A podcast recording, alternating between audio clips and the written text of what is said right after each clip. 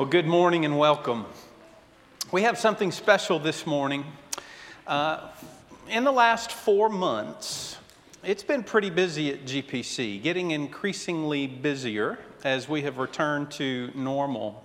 One of the things that has kept us busy, and one of the ways in which we've seen God at work, has been the individuals and the families who have joined our church whether transferring their membership to us or professing their faith in Christ for the first time. We're not required to do this, but we are recommended to do this in our book of church order. And before we do it, I, I want to highlight why. So, everyone that's going to come up in just a moment when I invite them, you need to know that they have made personal and public profession of faith in Christ, that they believe what we believe as a church and they've answered the membership vows, the membership questions. And they could just meet with us and you never know about it. But when you see someone affirm the faith that you believe, and you see that they're your brother and your sister in the faith, that their family is like your family in its commitment to Christ and to God's Word, that's an encouraging thing. And I want you to see that. I want you to feel that encouragement this morning. So I'm going to call up, I have, I have over 35 names here of people who have joined our church in the last four months. Um, I'm going to ask them to come up. I'll call your name, just come up. Some of these people won't be here today. And then we're going to ask the five questions publicly, and I'll pray for you. So, Jody Cook with Maxine and Madison Cook, Jack Cook, Henry Cook, James Romaine, Susan Cottenden with Jackson and Alex Romaine, Ian McCravey, Ruthie McCravey, y'all can be coming up, Boaz Holmes, Titus Holmes, Morgan Roberts, Tim and Faith Wheeler, Caden Wheeler, Benjamin Austin, James Austin, Theo Meredith and the Meredith family, Ryan and Eileen Norris, Jonah Spate, Aaliyah Spate, Carol Howard, Clay and Lauren and Jack Hearn, Joey and Michelle Krakowiak and their sons Sam and Thomas, Aaron and Amanda McCombs, and Allison Dutterer. And if I missed anyone, please come forward and make sure that I correct my notes after the service. So, this is the extension of our church family. This is work that God has done that these individuals would profess their faith and want to be a part of our small membership at Greenwood Presbyterian Church. So, those of you who are standing, I'm asking you the same questions you've already affirmed. We know what your answer is going to be, but it's good for the church family and for any visitors to hear what does it mean to belong to a church? And if you don't belong to a church, perhaps this is an invitation for you to consider joining our church. These are the questions of membership. Do you acknowledge yourselves to be sinners in the sight of God, that you justly deserve His displeasure, and that you have no hope except for His sovereign mercy? Do you? I Do. do you believe in the Lord Jesus Christ, that He is the Son of God? The Savior of sinners? And do you receive and rest upon Him alone for your salvation as He is offered in the gospel? Do you? I do. Do you now resolve and promise in humble reliance upon the grace of the Holy Spirit that you will endeavor to live as becomes the followers of Christ? Do you? I do. Do you promise to support the church in its worship and its work to the best of your ability? Do you? And do you submit yourselves to the government and discipline of the church and promise to study to pursue its purity and its peace? Do you? Amen. Let me pray with thanksgiving for God's work in you and what He will now do through you in our community. Father, we rejoice that your word never returns void. It accomplishes precisely what you would have it do. And for these individuals and families who now are a part of us, formally, officially, we give you thanks for them, for their profession of faith that you have worked in their hearts. We thank you for working in their lives. And now we pray that you would continue to work in them and through them, that the reach of our ministry, your ministry, would be extended through them in the places where they live, the places where they work, and all the things they do each week. Bless them and persevere them in their faith. We ask and we pray in Jesus' name. Amen. Thank you all.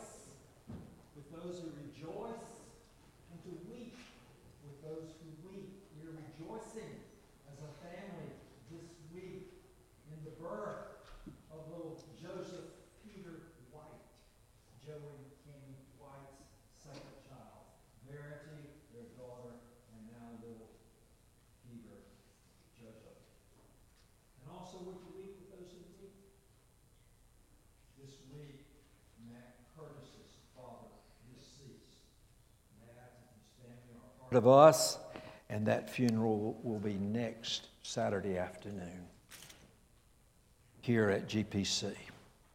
We're thankful for the Whites, we're thankful for the Curtis family, and we're thankful for Scripture.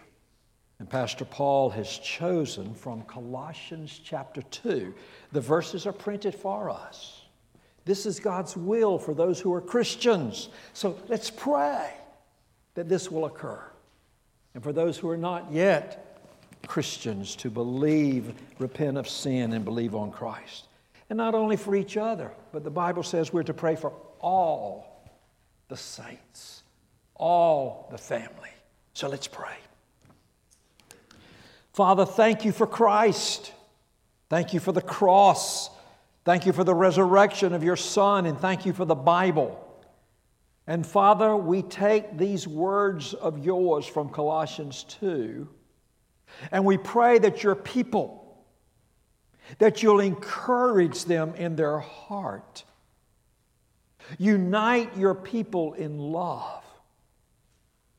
Father, will you give complete understanding in the full riches of Christ Father, to know this, this that you call the mystery of God, Christ. Will you give wisdom and knowledge to the oldest, to the youngest, to all the saints, to this church family? But, Father, to the family of Christ throughout the nations, please, that we avoid deception but disciplined in our knowledge, disciplined in our behavior, that we're firm, growing in faith, our faith in Christ. We thank you for our pastor. We thank you for our leadership. We thank you for the congregation, the family here. And Father, we pray for the bride of your Son, these same requests throughout the world.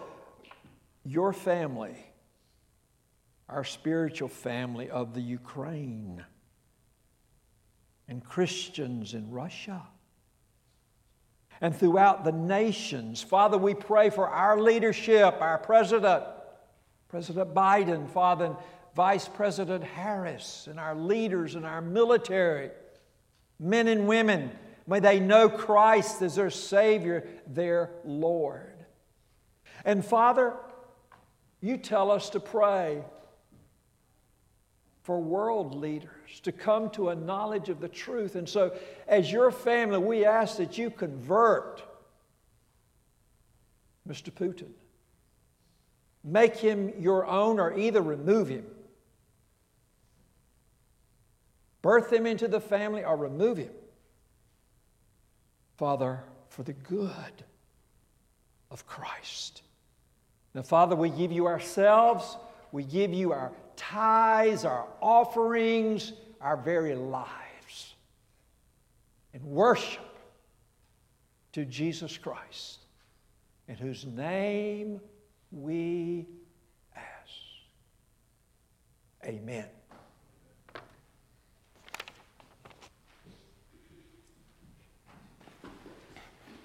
For several weeks, we've been considering what I've called nuts and bolts. Nuts and bolts being the means by which all things are held together. So, what holds a ministry together? What are the basic ingredients, the components and parts of a biblical ministry and of a local church?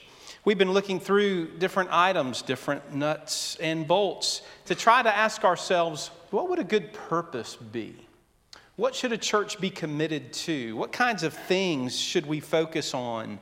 And in the past weeks, and you can go and listen to these online if you have missed those and you would like to hear those, they're all online. But we've talked about being a reaching church and a church that takes seriously our call to nurture our own, particularly our children. We've talked about equipping the body of saints equipping them with God's word that they might know God's will and that their gifts might be used to serve the living God. And then we talked about goal areas that we really do want our people to know Christ. Not just to know about Him and to have Sunday school knowledge, but to really and truly personally to know Christ. And that our people would grow in grace that we, all of us, would change and be transformed because of our time spent together as a church family. And then, thirdly, we said that the ultimate goal is we want to be the church. We want to really be the church out there in the world in the way that we just prayed for our new members. And I've been trying to sum up over the last several weeks that that being the church is probably best understood in terms of being a fruit bearing people.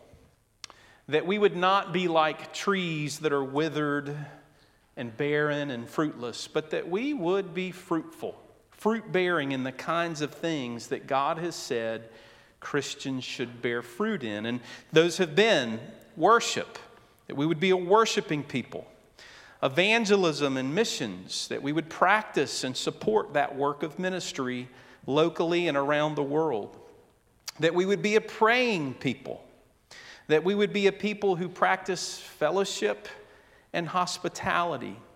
And then last week, we looked at the call to bear fruit by being a generous person, that we would use our resources to give and to serve for the glory of God. And now, this morning, this one is a little bit challenging uh, in a sermon form, at least I think it is. But the fruit that we want to emphasize this morning is that our people, that we, and all of us as individuals, would have what's called a biblical world and life view. What is a world and life view? Who has one? And how can you get it? And why does it really matter to God if it does?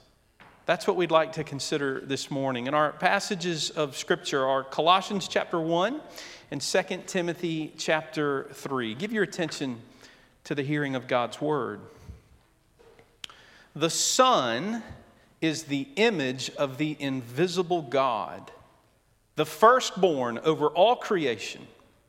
For in him all things were created, things in heaven and on earth visible and invisible, whether thrones or powers or rulers or authorities, all things have been created through him and for him. He is before all things, and in him all things hold together. And then 2 Timothy chapter 3 verses 16 and 17. All scripture is God breathed and is useful for teaching, rebuking, correcting, and training in righteousness, so that the servant of God may be thoroughly equipped for every good work. Let's pray that God would bless us in our time together. Lord, would you be our teacher? Would you open our ears? Would you soften our hearts? Would you renew our wills? Would you help us to see more and more what it means to see the world that you've given us through the word that you've given us? And we pray it together in Jesus' name. Amen. What is a worldview? Who has a worldview, and where do you get one? And why does your worldview matter to God? It just sounds a little bit like it's going to be a lecture, and that's not what it is. It's a sermon, and it's going to take us here at the end of it. But it'll feel a little bit differently as we get there because I need to define some terms and do some explaining. So, what is a worldview? A worldview is quite simply the simplest definition I could give you is it is a conceptual grid through which we perceive and interpret the world and all the people on that world. Let me say that again. It is a conceptual grid. It is how we see, how we perceive, how we interpret the world and everything in it and all the people on it. That's a world view. A worldview answers ultimate questions. Questions like Who am I? And who are you? And why in the world are we all breathing? And how were we made to live? Are there moral standards or expectations that, that govern us and our consciences? And who are we made to worship? If we're worshiping creatures, who do we worship? How do we worship? What do we worship? A worldview answers those questions. And there are two simple categories of worldview that I'm going to speak from about this morning. Now, there are all kinds of worldviews, but I'm giving you the simplest two categories, and that is there is a biblical worldview defined by Christian belief, and there's a non biblical worldview defined by unbelief, not Christian belief. So, the simplest of terms a Christian worldview and a non Christian worldview. Those are the two things that are before us this morning. David Dockery, in his excellent little article on Christian worldview, says this A Christian worldview is built on belief in truth and results in an all embracing system that shapes religion, natural and social sciences, law, history, healthcare, the arts, the humanities, and all disciplines of study with application for all of life, not for some of life, for all of life. So, a Christian worldview looks at God's world and all the people on it through a lens of Holy Scripture and says, The Lord is the one, the creator of it all and what I know of that world, I look first to Him to reveal to me what is true about Him and the world and everything in it. So, quite simply, that's, that's what a worldview is, and that's what a Christian worldview is. A non Christian worldview is obviously the opposite. It's just not Christian. It'll have any number of lenses that it might look through, but it won't be looking through a Christian lens or through a biblical lens. So, who has a worldview? Already on point number two. Who has a worldview? Everyone has a worldview. Maybe they just don't know it. And where do you get it? Where do you get a worldview? Anywhere, everywhere. You're getting worldview. You're picking up worldview all the time from everything around you. Look at your children. Your children are getting their worldview from everything they engage, everything that lights up is shaping a worldview and expectations for them. Everyone has a worldview, And every Christian has a worldview, but most have not thought it through. And that has resulted in what we might call a, a patchwork of ideas or thoughts or lenses that is inconsistent and incoherent. So, the challenge this morning is for us to say, okay, if a worldview matters to God, which we'll get to, am I being intentional with my understanding of how to view the world and all the people on it and all the issues that swirl around those people and all the different lands that make up the earth? But we are getting a worldview, whether intentionally or unintentionally. So I want you to think with me about this how you can get a worldview anywhere and from anyone. Let me give you an example, illustration. It's lunchtime. You decide to go to a restaurant. The restaurant you walk into is Subway, Subway restaurant. Eat fresh, right? You walk into Subway, you order a sandwich, you take it home, and you present it to your wife, your children. Now, what do they say? Maybe they say thank you. In my home, what they would say is, Whew, you smell like Subway. Have you ever had that experience? You walk into the Subway and you walk out smelling like Subway. Is it true? Is it just me that notices this? Let me give you another example. You're traveling, you're on a road trip, um, it's time to get gas. You pull over, all right, nowadays you can pay at the pump. So, some years ago, you pull over, you get your gas, and you go into the gas station and you pay for your gas. You come back out, you get in your car, and what does your spouse say? Whew, you smell like smoke, cigarettes. You can't walk into a gas station without picking up the odor, right? You can't walk into a subway without picking up the odor. It goes with you, and you may not even smell it on you, but the people around you will. Let me suggest two silly but true illustrations. That's how easily worldviews are picked up. You don't realize you're smelling like it, you don't realize you're thinking like it, but you are picking up the scent, the odor, the aroma, whether good or bad, you're picking it up more easily than you know.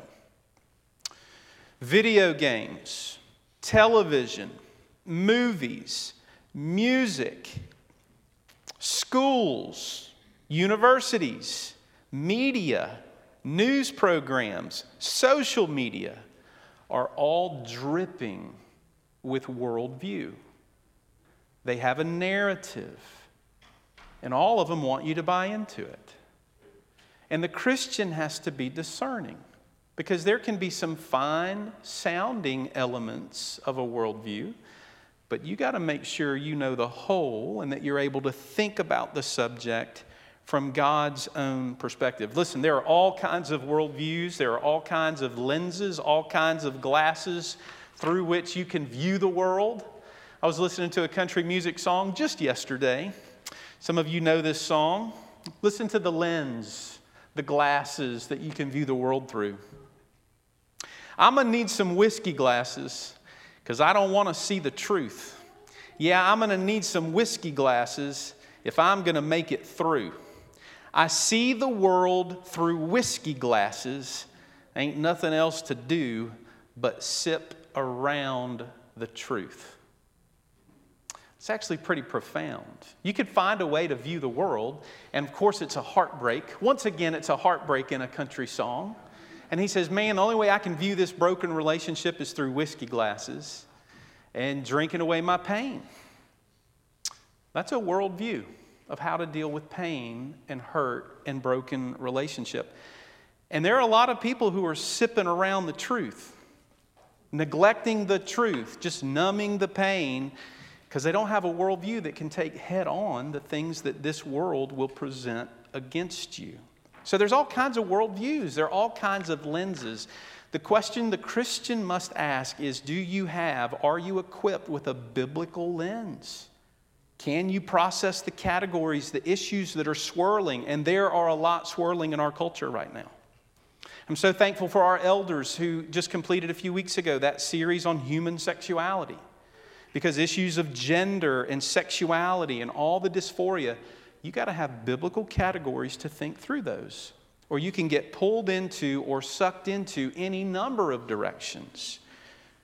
John Calvin said, There's a gift that God has given us to give us glasses, to give us spectacles to help us to view the world in which we live. Listen to these two quotes from him Scripture, Holy Scripture, is like a pair of spectacles. That's glasses, kids. You don't call them spectacles. It's a pair of spectacles which dispels the darkness and gives us a clear view of God. For with Scripture as our guide and teacher, He makes things clear to us that would otherwise be unseen by us. He virtually forces us to behold them as if He had assisted our dull sight with eyeglasses. The church has been given Holy Scripture, and our best view of the world is by seeing it through God's Word.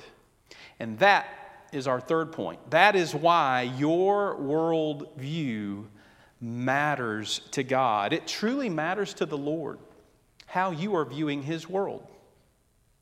And if you're not viewing it through His Word, you're probably going to come to a lot of dangerous conclusions about the things that you're going to encounter on His world. God has given us His world. We know in Genesis chapter 1 and 2 he reveals to us the first man, the first woman, the garden that they were given to keep, to serve, to tend to. And God's world was good. God gave them each other in a marriage and said, Fill the earth. And so we know of things like man and wife, and sexuality, and family, and God giving rules to be obeyed and consequences for when rules are disobeyed. God gave us His world, and we know that through Holy Scripture. God has also given us His Word. Some might call it an instruction manual of sorts. He has given us His Word to reveal to us His will for us, how we're to live, how life is to be done. And so He's given us his holy word. Psalm 119, verse 160 says this All your words are true, all your righteous laws are eternal. Eternally true. Do you view God's word? Do you view Scripture that way? Do you have that view of Scripture? That it's all true and it's eternal. Those truths are eternal, they, they don't change, they won't change. He's given us His world, He's given us His word. They came to us in that order. And the one helps us to interpret the other. Get the order wrong, get the glasses wrong, and you come to wrong conclusions about the world and all the people on it. You come to dangerous conclusions, even life threatening conclusions eternal life threatening conclusions. So, if you approach God's Word through God's world and try to make sense of His Word through your experience, you're going to come to wrong conclusions. They were given to us in the reverse order. We understand His world and our place in it through His Word. We have to get that order correct. For the years that I worked with college students, one of the things I loved about Reformed University Fellowship is that it was committed to making sure students had a category for a biblical world and life view. And now he's not here this morning, but Jonathan Cook exists for the college students, that they have somebody to process thinking about the world from the perspective of the Bible thinking about their, their study, their discipline from a Christian perspective. One of our students told me recently, who had attended that Sunday school uh, with our elders on human sexuality, she said, I'm a senior, I'm graduating with a degree in science, and that Sunday school class, the first time I've heard about how genetics and the fall of sin have a relationship with each other. That's a biblical worldview. That's learning to think about God's creation and the fall and how everything has been affected. So that's a biblical, one example of a biblical world and life view. It matters. It matters for our students. Students on every campus everywhere are being bombarded by great ideas that may not be in any way faithful to the truths we believe to be eternally true. And at the center of that eternal truth that shapes our view of all things is this God's not only given us His world and His word, the scriptures say He's given us His Son. And in Him, all things hold together. He was before all things, He's ultimately the creator of all things, and everything holds together in Him, or here it is, falls apart without Him. In Him, all things hold together. Listen again to Colossians 1, just one snippet of his thought in the beginning of his letter. The Son is the image of the invisible God, the firstborn over all creation. For in him all things were created, things in heaven and on earth, visible and invisible, whether thrones or powers or rulers or authorities, all things have been created through him and for him. He is before all things, and in him all things hold together. The supremacy of Jesus Christ. That's a Christian worldview. And if all things are held together by him and by his will, you must know him in order to understand his creation. Creation, you may understand aspects of it, but you'll never understand the why which is the ultimate question. Those of you who are in the science field know, those of you who've studied science know, boy, science is so helpful. What a gift from God science is, that we can understand aspects of His creation and, and we can learn from it, and it can be used for medicine and healthcare and so many amazing gifts of God. But as someone else said, you know, science can tell you about the apple tree or the orange tree and, and history, maybe, of how the apple tree has progressed. But science can't tell you why the apple tree or why the orange tree. And it's God's word that reveals to us the larger story of what He's revealed He's doing in creation and in recreation of the earth. God has given us His Son, and in Him all things hold together, or without Him, all things will fall apart. The Christian worldview, simply stated, is a comprehensive, coherent, and unfolding story of creation and fall and redemption and ultimately consummation when all things are perfected. From Genesis to Revelation, God has revealed that this is what's happening in His world. It's what He is doing. And a Christian worldview, when rooted in Scripture, it helps me to know who I am. It helps me to know who you are. It helps me to have a concept of the sun, the moon, and the stars, and the creepy crawly things and why the sun rises and sets as it does, all the things mentioned in Psalm 8, which was our call to worship. The psalmist saying, When I consider the work of your hands in this earth, all the everything, the fish of the sea, the birds of the air, you see, that's comprehending what God has given us in His world through His Word. It helps me understand my family my children, that the Lord loves children. It helps me understand my neighbors, even the people living on the other side of the planet.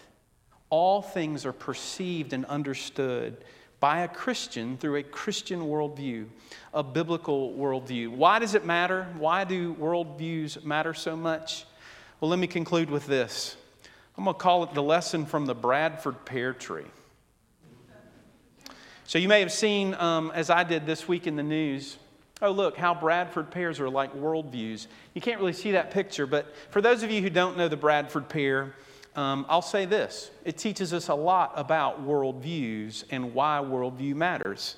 What do I mean? Number one, the Bradford pear came over from Asia around 1965. That was before I was born. They became very popular because they were cheap. They were very attractive, ornamental trees. They grow and spread very quickly, and they transfer easily. So it seemed like a great idea. Hey, let's, let's get the Bradford pear in abundance in America. Well, worldviews can be that way. It's a great idea. It's popular a new idea, somebody introduced to us, and it looks good, right? The Bradford pear, however, as it matures, does not pass the smell test, just like a bad worldview. So, as the tree has matured and as it grows, it's been described as smelling like rotting fish other words I won't use. It's all in a scientific article. Stinks. The Bradford pear looks good early on, but as it matures, it begins to stink. The smell doesn't match the appearance. The Bradford pears, I understand, uh, uh have cross pollinated and created hybrids. And the hybrids are worse than the original. It just gets worse as they cross pollinate. And worldviews are that way too you can cross pollinate worldviews and have a Christianish worldview. And that can create a monster far worse than the first Bradford tree. Eventually, the Bradford pear does this it chokes out all the other trees around it because it dominates. It creates a covering, a shade cover that will starve out other trees. It will starve birds out. They call it a bird desert. So, and someone told me this week that they saw this true in their yard. The birds are gone because they're not getting the insects that they need, and so they leave and go where the food is. So, you got this beautiful tree that now smells like a rotten fish. It's costing you your bird life, it's choking out all your other trees, desirable trees. And then the ultimate way that it models a worldview is your second picture. Everybody hates them because they break so easily. They can't withstand the storms when the wind and the rain comes. Literally, they, they break very easily. So you put it all together, and you've got something that at first looks good, came from Asia, got to be a great idea. And then before you know it, there's nothing but resentment. That thing's not pretty, it smells like a dead fish and it's killing everything that I'd rather have. And then it breaks and it dies and it's worthless.